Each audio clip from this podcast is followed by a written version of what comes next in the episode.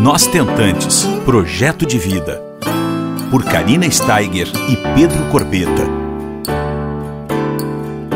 Um podcast realizado com o apoio da Higienomics.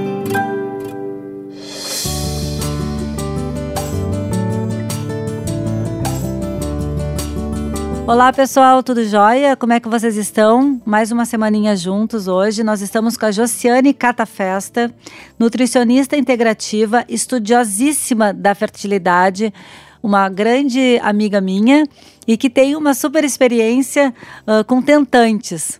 Né? Inclusive, foi por alguns anos tentante, depois aí outro, vale a pena outro podcast para ela falar conosco sobre como ela foi mamãe também. Tudo bom, Josi? Tudo bem, Karina. Obrigada. Obrigada por estar aqui falar um pouquinho mais sobre um assunto que eu amo demais por ter passado por ele e por Sim. poder ajudar um pouquinho mais as mulheres aí. Maravilha. Uh, nós podemos hoje conversar contigo a respeito de algumas fases uh, que a nutrição pode ajudar para as tentantes, para um tratamento de reprodução assistida. O que, que são essas e... fases? A gente vai dividir mais ou menos sobre o que, que a gente pode fazer antes, uh, daqueles três meses a um ano antes de nós começarmos e... o tratamento, né? Como a gente faz para melhorar a nossa ovulação, por exemplo. Nós também Isso. vamos falar sobre o envelhecimento ovariano, né? Isso. Que está muito relacionado à idade da mulher, que é muito importante também. A gente também Exato. pode falar, pessoal, sobre como melhorar a implantação, o que, que a nutrição pode nos ajudar nessa fase do tratamento e depois, consequentemente, na gestação, que é fundamental importância também. Então a gente vai conhecer um pouquinho uh, do trabalho da Josi, né? E ver a importância e como tá tudo relacionado, né, Jossi? Isso. Conta aí pra gente um pouquinho sobre tudo isso que eu tô conversando contigo. Exatamente. Então, eu gosto sempre de dizer para as mulheres que uh, o nosso processo de cuidado, né, é um ano antes de a gente ter esse bebê, né? Exato. Claro que nem sempre a gente pensa nisso. Mas para ficar mais claro, é o óvulo que a gente está é, utilizando nessa menstruação ou nesse ciclo, ele foi uh, recrutado há um ano atrás. Então é isso que a gente fala, né, Karina, que as mulheres têm que ter uma mudança de estilo de vida. Não é só um suplemento ou outro, né? Uhum. Claro que a gente vai pontuar algumas coisas que têm mais estudos, mas em relação a isso a gente pode falar da melhora do sono, né, atividade física, a questão toda de quando a gente se alimenta melhor, tem mais antioxidantes na alimentação, o que, que seria isso? Mais comida de verdade mesmo, né? Então, pensando nesse um ano, nessa melhora desse estilo de vida, e os três ah, meses antecedentes ao procedimento ou ao engravidar ao natural, a gente pensa que é onde começa a ser esse, eh, esse ócito, esse óvulo, ele está sendo maturado. Então, é nesses três últimos meses eles estão sendo maturados. E aí a gente pode falar de alguns nutrientes específicos que muitas já devem ter ouvido falar, por exemplo, como cálcio. O cálcio é super importante, então a gente pode usar ele através da alimentação, com alimentos fontes como folhas verdes escuras, gergelim, lácteos, mas também mulheres que têm deficiência de cálcio, como algumas que têm intolerância à lactose, e acabam cortando o cálcio da alimentação, os lácteos, né? Uhum. Ficam deficientes. E aí a gente tem que pensar nesse cálcio. Outro nutriente que está junto com o cálcio no mesmo momento da maturação desse folículo é a vitamina D. Uhum. E é hoje, aqui nós, gaúchos, né? Mas a gente está falando para o Brasil todo, né? Para o mundo, enfim. Mas falar dessa vitamina C, eh, vitamina D, principalmente nesse processo de inverno agora, que muitas Exato. vezes é necessário, então, suplementar também, tá, Karina? E aí entra outros nutrientes que eu acho que esses, além do cálcio e da vitamina D, é o que a gente mais vê necessidade, que é a vitamina C e a vitamina E. Uhum. Eles são importantes tanto para o homem quanto para a mulher. Mas na mulher, eles vão fazer com que esse ócito, esse óvulo, ele fique mais é, jovem, eles trabalham como antioxidantes. Então eu vou ter esse fluido folicular, onde esse folículo está, num lugar mais é, agradável no sentido de se manter mais jovem. Então é bem importante a gente pensar nisso. Tanto que algum, algumas mulheres em tratamento, né, de fertilização utilizam um período antes da coleta suplementação de vitamina C e E, né? Entendi. Outro, outro nutriente muito legal que é a coenzima Q10. Tu Olha. chegaste a usar, Karina? Não, esse eu não usei. Te confesso que não, mas eu já escutei. Então, isso é muito usado em mulheres que têm envelhecimento ovariano, Olha. tá? Por quê? Porque a coenzima Q10 ela trabalha estimulando a mitocôndria ali desse óvulo. Então, esse óvulo consegue ser um pouco mais. Não é que a gente deixa de envelhecer, mas ele consegue se manter melhor por um mais, mais tempo. Isso para Então, qualquer idade da mulher, da tentante, Jossi? Sim, sim, para qualquer idade, para qualquer idade. Porque uma das coisas que a gente vê, né, Karina, é mulheres cada vez mais jovens tendo envelhecimento ovariano. E Uhum. aí é uma das coisas que a gente já pode entrar no assunto de envelhecimento ovariano, é a questão das toxinas que a gente tem, que as mulheres têm contato hoje. Uhum. O uso excessivo do plástico hoje, então, que seria o bisfenol, é uma das dos últimos artigos do assunto mais recente que se fala sobre envelhecimento ovariano. Que Certo. essas mulheres que têm envelhecimento ovariano, elas teriam um consumo maior desse bisfenol, ou seja, aí o que, que eu peço sempre para todas as mulheres que estão tentando engravidar, indiferente do envelhecimento ovariano, evitem plástico. Então é a garrafinha de plástico, é a colher, é o potinho, evitar isso, evitar o consumo, né, o uso desses produtos aí também. Ó, uma super Então, dica, bem uma importante. super dica. Exatamente. E outra questão que a gente fala da toxina, Karina, é quando eu tenho muito uso de muitas coisas, assim. Eu uso muito produto químico, uso muito produto na pele, uso muito medicamento. A gente sabe que medicamentos ou produtos que tenham dióxido de titânio também acaba trazendo um envelhecimento ovariano. Esse dióxido de titânio ele está presente em produtos brancos, né? Ele trabalha no branqueamento. Uhum. Então, assim, cápsulas, pasta de dente, né? Todas essas coisas que tenham na sua composição. Então, aqui uma dica bem importante é leiam o rótulo das coisas que estão tomando e passando no corpo, tá? Uhum. Bem importante isso.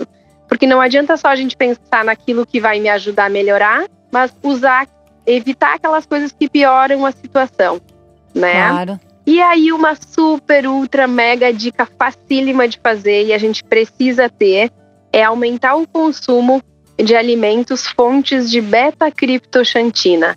Esse nutriente está presente em alimentos alaranjados. Olha. Aí é muito fácil ingerir, né? a Cenoura, gente tem- abóbora. Isso, manga, né, laranja. Então é muito fácil a gente ingerir. Aí que consumir duas porções ao dia desses alimentos de preferência cru. Claro que a moranga a gente não tem como consumir cru, mas pode ser consumida também como fonte de beta-criptoxantina. Então, Olha. fazer com que esse alimento esteja aí presente também, né? Que legal, baita dica. Exato, e eu acho que é muito fácil de a gente colocar aí. Então, a limpeza desse, desse corpo, né? A mulher, o quanto mais eh, limpa ela estiver, mais desinflamada, melhor. Então, aí entra todos esses nutrientes que a gente falou, né? E no processo de implantação, Karina, tem muita coisa nova saindo Uhum. tá? Muita coisa nova saindo tanto na área médica quanto na área da nutrição. Mas como hoje o nosso enfoque é, o meu trabalho é nutrição, né? A gente acaba estudando outras coisas também.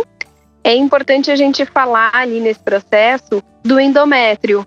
Aí você vai me perguntar, mas e o que, que a nutrição tem a ver com o endométrio, né?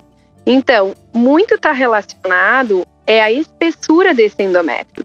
Se eu tenho um endométrio muito fino, ele não vai implantar esse embrião, mesmo certeza. por processo de FIV. Então, a gente já sabe que tem alguns nutrientes que ajudam no espessamento dele, como vitamina E, também como arginina, né? Que são nutrientes que muitas vezes a gente precisa, então, fazer o suple- a suplementação, né? Carnitina é um outro nutriente importante. A própria vitamina D, né? A gente sabe que o endométrio tem receptores para vitamina D. Então, as mulheres que estão tentando engravidar ou estão nesse processo, ter uma vitamina D no sangue em torno de 50 tá? Uhum. Ali nos níveis sanguíneos, então por isso vale a pena a gente avaliar, né? E a outra coisa mais recente que está aparecendo muitos estudos mesmo é a endometrite, tá? O que, que é endometrite? É a inflamação desse endométrio. E novamente, o que, que a nutrição tem a ver com isso?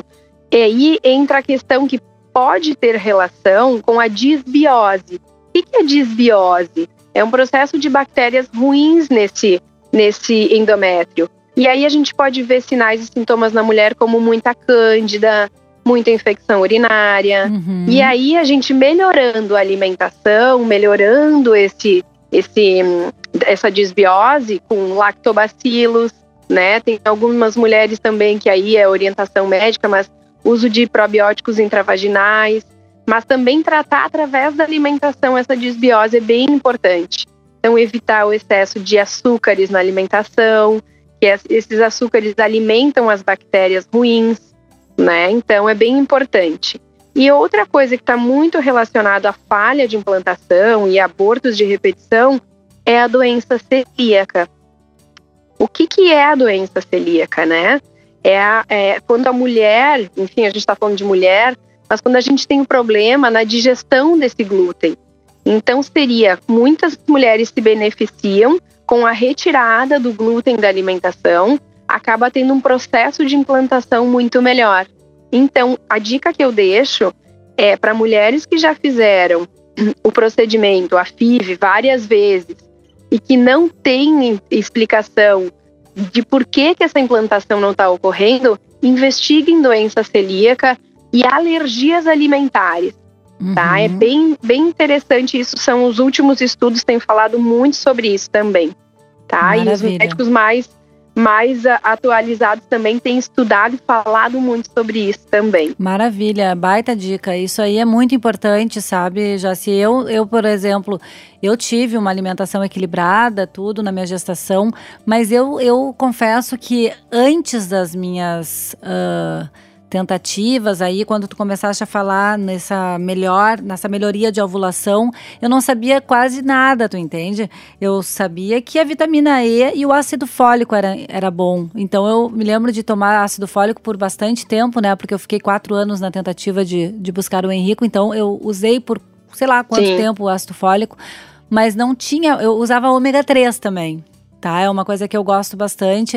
Uh, uhum. O ômega 3, até hoje eu uso bastante. Mas me faltou essa informação toda que Sim. tu tá dando hoje. Olha só que preciosidade o pessoal que tá escutando agora uh, saber dessas dicas todas, né? Isso. Eu não falei do ácido fólico porque ele já está bem batido, né, Karina? Mas a gente sabe que mulheres que têm aborto de repetição, né, podem ter polimorfismos genéticos relacionados ao ácido fólico. Aí é interessante também usar o metilfolato, que é a forma ativa desse ácido fólico. Uhum. E o ômega 3, ele entra no processo de pré-gestação, estimulando a melatonina. Uhum. A melatonina a gente sabe, conhece que ele é o hormônio do sono, né? Isso. Mas ele também é um ótimo antioxidante provável. Então é muito interessante para essas mulheres que estão com envelhecimento ovariano usar o ômega 3 também, para dar essa melhorada no processo antioxidante desse ovário. Então, estimular. Eu, nutricionista, posso orientar ômega 3, né? Ah, Aí o uso de melatonina seria mais por orientação médica. Mas bem importante a gente pensar nele também.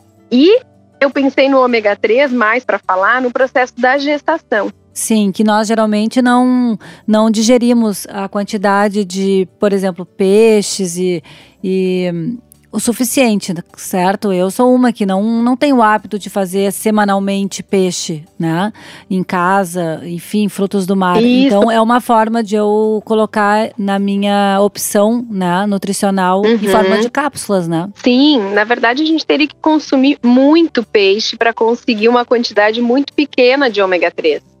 É. Então, é. realmente é um, é, um, é um suplemento que é necessário nesse processo. Outra coisa que eu não posso esquecer, eu até anotei aqui, Karina, hum. para a gente falar, que é uma das perguntas que a gente ouve, né? Uhum. É a bebida alcoólica. Exato. Como que a bebida alcoólica entra nesse processo? Mulheres uh, que estão tentando engravidar, a gente pede para evitar o consumo de bebida alcoólica. Porque, por exemplo, o consumo de 12 gramas de álcool, isso seria uma meia taça de vinho, um, um chopp, né, 100 ml aí de, de conhaque, enfim, isso já diminui o sucesso da implantação. Uhum. Então, bebida alcoólica não, não combina com bebês. não combina com procedimentos. Tá certo, isso é interessante falar. Isso só para mulher já ou para o homem também?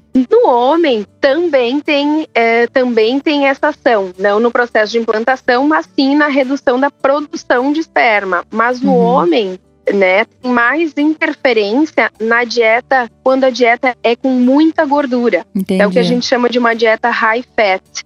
Aí o homem tem baixa produção e de baixa qualidade, são esses espermatozoides também. Que isso também é uma das falhas de implantação, né, Karina? Então, quando o homem tem uh, um espermatozoide não que não é de boa qualidade, pode não ocorrer essa implantação também. Entendi. Maravilha. E uma outra coisa que me perguntam muito, mas eu estava louca para conversar contigo sobre isso, é o café, a cafeína. É uma, é uma questão que tem muito a conversar. A gente poderia ficar uma hora falando de mitos e verdades sobre o café, né? Exato. Mas eu queria, assim, uma, um, um, um olhar, assim, breve, mas de, de quem conhece o assunto e pode falar com propriedade sobre, sobre como que a gente faz uhum. uh, antes e durante uma gestação, né? Eu morria de medo de tomar um, uma xícara de café na minha gestação, morria de medo. Sim, o café ele entra em todas as fases, no pré, né, nas, nas tentantes e também na gestação. Então, nas tentantes, eu tento reduzir o consumo de café mesmo no máximo 150 ml ao dia, de preferência passado. Por dia. Isso, porque daí a quantidade de cafeína é menor.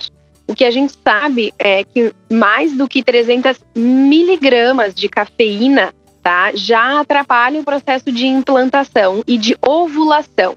E na gestação, a gente sabe que o café ele ultrapassa a placenta, tá? E aí sim pode já chegar no bebê, a criança ficar mais agitada. No início, até a 12 segunda semana, tem maior risco de aborto. Então, o café realmente, não só o café, mas a cafeína, né? Então, aqui Sim. nós gaúchos temos que lembrar do chimarrão, né? Sim. Então, os chás pretos, esses chás que têm um teor de cafeína maior, também entram nessa conta. Então, quanto menos consumir durante a gestação também. Mas na, na gestação, esse 150 ml ele é reduzido? Pode consumir 150 ml também na gestação. Ah, tá. Mas aí Entendi. eu digo, se tomou chimarrão esse dia e esquece do café, né? Sim, uma é e ou, né? Exatamente. Tem que, maneja, tem que botar na balança, né? E Joyce, me diz uma coisa, é, quando a gente fala de envelhecimento ovariano, a gente está falando do antimoleriano. Tu geralmente tu pedes para as tuas pacientes é, esse exame Sim. antes de, de, de, de, falar com ela e falar com as tentantes e começar um tratamento contigo? Sim, por exemplo, quando chega uma mulher no consultório, tá, que ela não foi nenhum médico e tá, ah, eu gostaria de me preparar para engravidar. É o primeiro exame que eu peço para elas fazerem. Uhum. É um exame que não precisa de prescrição médica, né? Uhum. A paciente pode passar no laboratório e fazer. E aí a gente consegue pensar e direcionar esse tratamento muito melhor. Mas claro que mulheres que estão já com acima de 35 anos, eu já peço para ontem. Mas cada Sim. vez mais cedo eu tenho solicitado esse exame. Porque eu tenho recebido no consultório mulheres com 27 anos com um antimuleriano muito baixo. Isso quer dizer o quê? Que tem uma baixa reserva ovariana, né? Sendo que esse Exato. valor de referência pelo menos teria que ser acima de 1,1. E o muito legal é que na nutrição a gente consegue trabalhar também na melhora disso, né? Eu consegui com uma paciente agora melhorar de 0,02 para 0,9. A gente conseguiu melhorar em três meses esse antimuleriano. A gente usou também, que é um alimento que eu estava até esquecendo de falar, é a geleia real. Hum. Tem muitos estudos falando sobre isso e nessa paciente eu usei a geleia real, né? Então, com o consumo de uh, numa média de 3 gramas de geleia real ao dia e a gente conseguiu, claro, não foi só geleia real, né? Toda a mudança de estilo de vida dela, a gente conseguiu melhorar. E, e essa geleia real, ela é achada num, num, supermercado? Essa geleia real, nunca ouviu falar dela? Não, não. A gente consegue com apicultores a geleia real natural, que daí ela vem congelada, ou a gente consegue utilizar a geleia real liofilizada, que aí a gente pode consumir, com, encontrar até em farmácia comum. Tem algumas marcas que a gente pode indicar e né, consegue utilizar. Aí numa média também liofilizada de 3 gramas. O número de cápsulas vai ser um pouco maior, mas nada que não seja que seja muito difícil de consumir. Mas que maravilha, adorei saber dessa geleia real. Eu vou atrás dessa informação.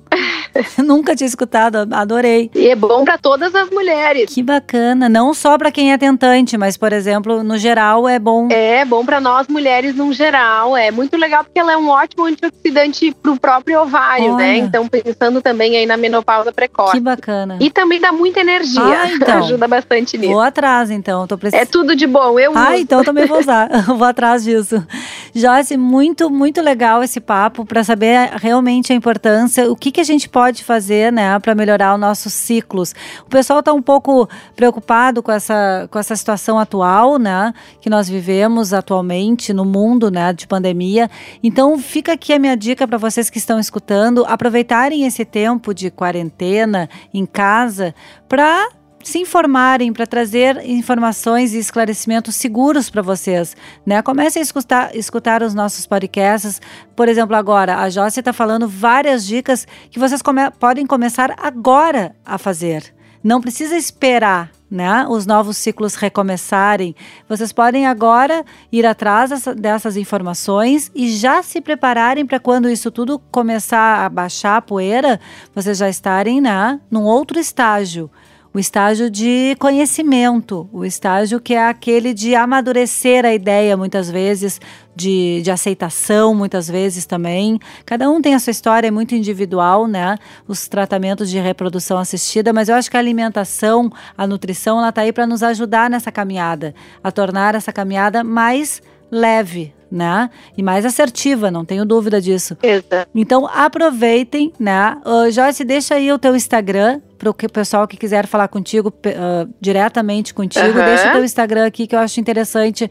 É, o pessoal tirar dúvidas se precisarem, né? Deixar esse espaço aberto para elas. Qual é o teu Instagram? Isso, meu Instagram então é arroba Josiane Catafesta, Josiane com C. E também, claro, como tu mesma falou, né, Karina, as, uh, tem, todo mundo tem uma história individual. E aqui a gente deu uma ideia de várias coisas, mas existem as peculiaridades claro. de cada mulher. E eu acho que isso a gente tem que pensar. É no ovário policístico, é na endometriose. A nutrição tem é, viés diferentes para cada situação dessas. E eu acho que a gente. É, como é que eu falo para as minhas pacientes de consultório? Que a nutrição ela entra como mais um item que a gente pode é, investir, avaliar, cuidar, para ter o sucesso que a gente quer realmente ter, que é esse bebê no, né, no, primeiro no ventre e depois no nosso colo, que é tão bom com certeza, tão importante. Com certeza. É algo que cada vez mais tem crescido os estudos sobre o estilo de vida e aí a alimentação tá junto. Com certeza, não tenho dúvida. alimentação, a rede de apoio, uma boa psicóloga para nos ajudar nesse momento, a acupuntura, acho que tudo que a gente puder trazer para o nosso tratamento, uh, para a gente conseguir trazer esse bebê para casa, tá valendo e a gente não mede esforços. Então fica aqui a dica, né, para vocês cuidarem de vocês, cuidarem da mente, cuidarem do corpo, cuidarem dessa sementinha que está sendo implantada aqui no coração de vocês, antes mesmo do encontro dos gametas e da, da barriga crescer. Exato. Tá certo? Josse, muito obrigada pelo teu carinho, tá? Pelas tuas informações. E fica aqui à disposição sempre para vocês que estiverem uh, escutando. Uh, os profissionais que a gente conversa estão abertos, porque nós somos, claro, eu sempre falo, uma grande família agora. Obrigado, uh, e obrigado também, Genomics. Eu queria agradecer a oportunidade de poder uh, participar disso, e como a Karina fala, é um é, plantar primeiro essas mudanças, né, para depois ter essa barriga crescendo. É verdade. Mas agradecer a oportunidade de a gente conseguir ver um pouquinho mais do que a nutrição pode nos ajudar. e me colocar à disposição para tirar qualquer dúvidas e ajudarem as mulheres, ajudar as mulheres a chegar onde realmente querem, que é ter esse bebê no colo. Ai, maravilha. Muito obrigada, Joyce. Uma ótima semaninha para ti. Muito obrigada, amada. Você ouviu Nós Tentantes, com o apoio da Igenomics.